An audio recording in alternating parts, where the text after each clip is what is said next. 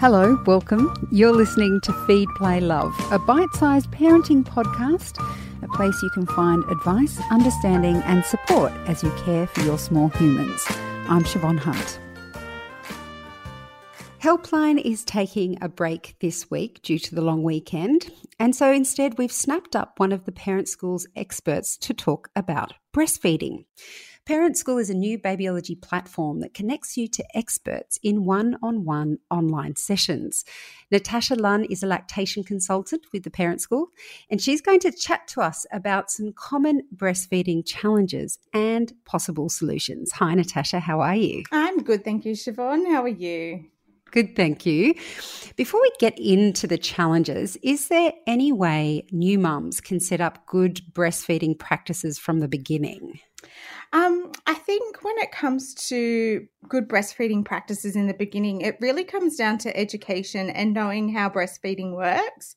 Uh, you can do that in lots of different ways by reading articles from the internet, from Babyology, ABA. There's even um, prenatal breastfeeding classes that you can do either through your local ABA group, I guess, or even some IBCLCs do prenatal courses as well. What do those acronyms stand for? ABA is the Australian Breastfeeding Association, and the other one you mentioned was IB. IBCLC. So, a lactation consultant is what a lot of people know them as, but the gold standard is someone who's called an international board certified lactation consultant. And that means that they've um, passed exams and jumped through all the hoops to get that gold standard professional accreditation. All right. So, those groups that you could look to get the information before you actually have your baby. Let's fast forward to when you have your baby. When the milk comes in, that can be really painful. Can you talk to me about what's happening there and how we might be able to manage any uncomfortable feelings we might have at that point? It's important for mums to know that when they have their babies, their bodies are perfectly primed to start feeding their babies straight away. So, the first milk that we produce is something called colostrum. And colostrum is super duper important because what it does is it acts like a baby's first vaccine. So it's really high in immune properties and it primes the gut so that it's ready to start taking milk and kind of protect the lining of the gut. Um, it also is really high in salt concentration, so it helps babies like poo out the first meconium poo, and it's also very high in sugar. So they only need like a little bit of um, colostrum, which is maybe like five to seven mils per feed in the beginning. So it's only a little bit, and it's maybe like thirty mils over the course of twenty four hours for the first couple of days. Then what happens is after about from about day three to about day eight is what we call our milk coming in.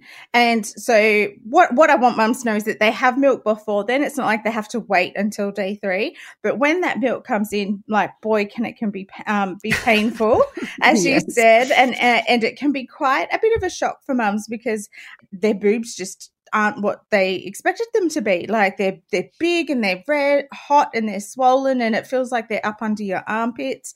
Um, and a lot of mums get a bit a bit concerned because they think that they're getting mastitis or that um, you know they're breasts are engorged in a bad way. And what's important to realize is this is what we call physiological engorgement. So it's what um, it's what's supposed to happen, and it happens as a response to the placenta being removed once you've birthed that after you've had your baby. So the placenta is removed, the progesterone hormone comes down, and then it that tells our breasts to start making more milk.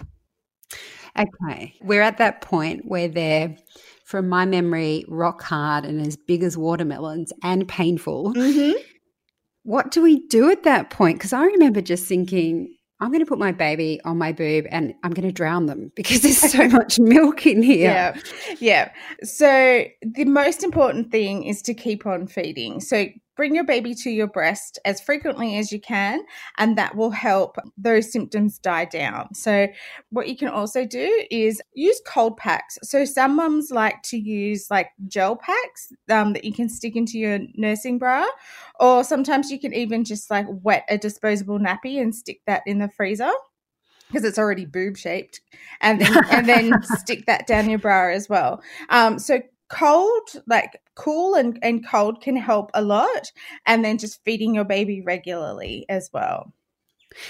And I understand that how babies feed starts to regulate the way your milk comes in. So your milk is responding to your baby's appetite. Yeah. I, that always used to confuse me. So if your milks come in and your boobs are just stock full of milk, your baby's feeding, is the assumption that your baby's going to be hungry to begin with, or um, does it just sort of even out over time? So it evens out over time. Um, our babies aren't really hungry to begin with. Their tummies are only really, really small. So they're about the size of about a marble for the first day. And then by about day three or four, they're about the size of like a small ping pong ball. And then day 10, it's about the size of an egg. So it does get bigger, but it, it takes its time. And so with that, really like it, we interpret it as an oversupply, but it's actually our breasts responding to the progesterone being removed. And so there's two types of what we call lactogenesis, which is how milk is made, lactogenesis 1 and lactogenesis 2. So, lactogenesis 1 is the colostrum being made, and lactogenesis 2 is the milk coming in. And so, lactogenesis 2 is our body's gone okay we've had a baby we can't we don't know if there's one or two we don't know how big this baby is we're just going to make enough milk to feed the village and then we'll figure out how much milk we actually need so so we will always have an oversupply mm-hmm. um mm-hmm. and so so that's why we have all this like copious milk. So even though our breasts feel really big and engorged it's not all milk. Some of it is just swelling. Like if we sprained our ankle it's that kind of swelling. It's not all milk. But after about the two week two to six week mark that's when it starts to get more what the supply and demand. So it's regulating to what your baby needs or to what you're pumping. And that's when that lactogenesis 2 really comes in and it's more about the the what you remove is how much you'll make. Right. So, of course, next step from uh, your milk coming in is actually getting the attachment right with your baby. My experience of that was not fabulous. yeah. Is that something that you really need to do with a consultant or an expert right next to you? Because I can't imagine you can explain how to do it over the radio. Um, I, I have uh, my background as a lactation consultant is um, on the Australian Breastfeeding Association helpline. So some people do have a oh, really okay. good have a really good way of explaining things as visually as we can without any visuals. So you don't necessarily need to have someone next to you to show you.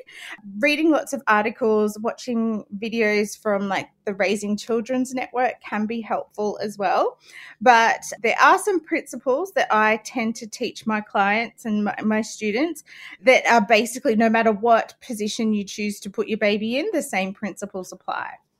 So, okay, what what are they? these principles are so we want tummy to mummy. So even if you're doing like the cradle hold or the football hold, um, so cradles where it's like across your body, football is where it like baby is tucked under your arm. Some people do laid back feeding where baby goes like down your body, but you want their tummy as close as you can to your tummy, like literally touching. So usually what that means is you have to roll your baby towards you so that they're, they're touching you. So, th- and then the next thing that I teach is nose to nipple. So, when you've got your baby next to you, you want their nose to be in line with your nipple rather than their mouth. So, a lot of people, a lot of mums tend to have their baby right in the crook of their elbow. So, they're too far around like kind of yeah. like overshooting the nipple.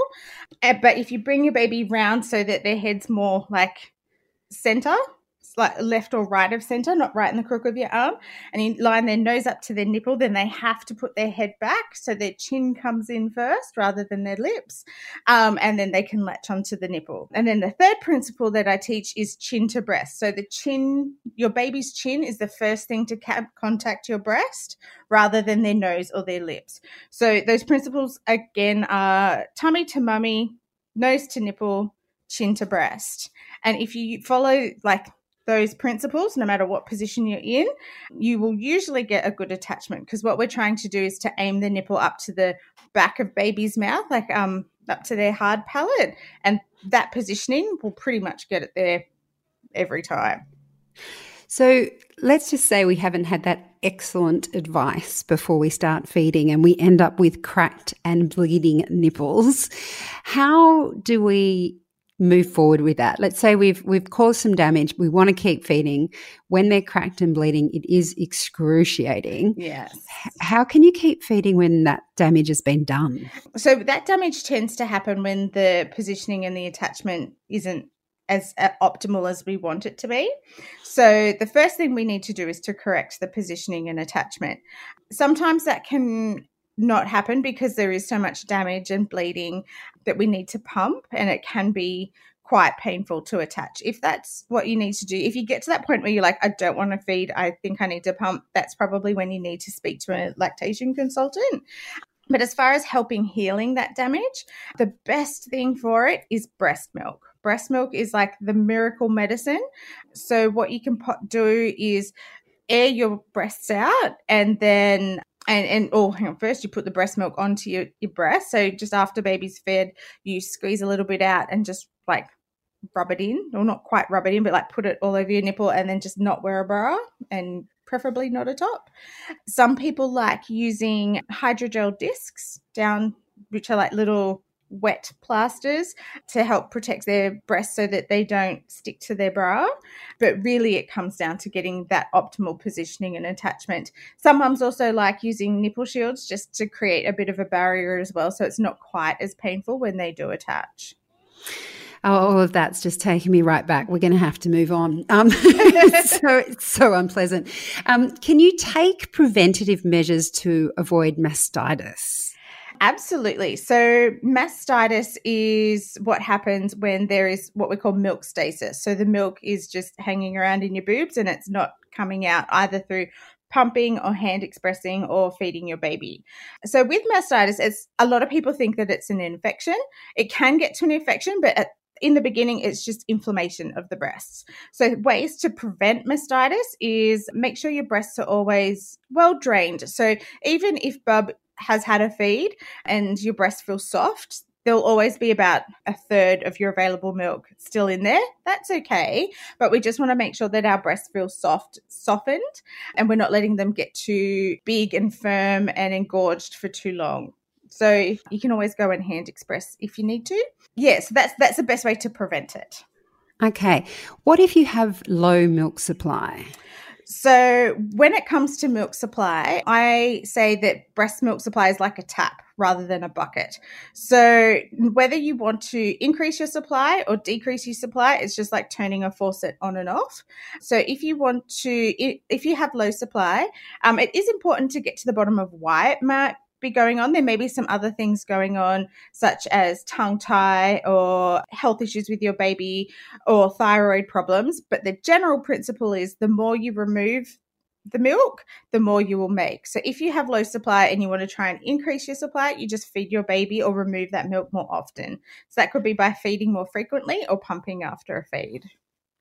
And do you ever recommend that parents use a um, mix feed, so formula and breast milk, say if they're going back to work and work's really stressful, or even if they're moving, like something's happening to affect their supply or their ability to feed their baby, but they want to continue breastfeeding.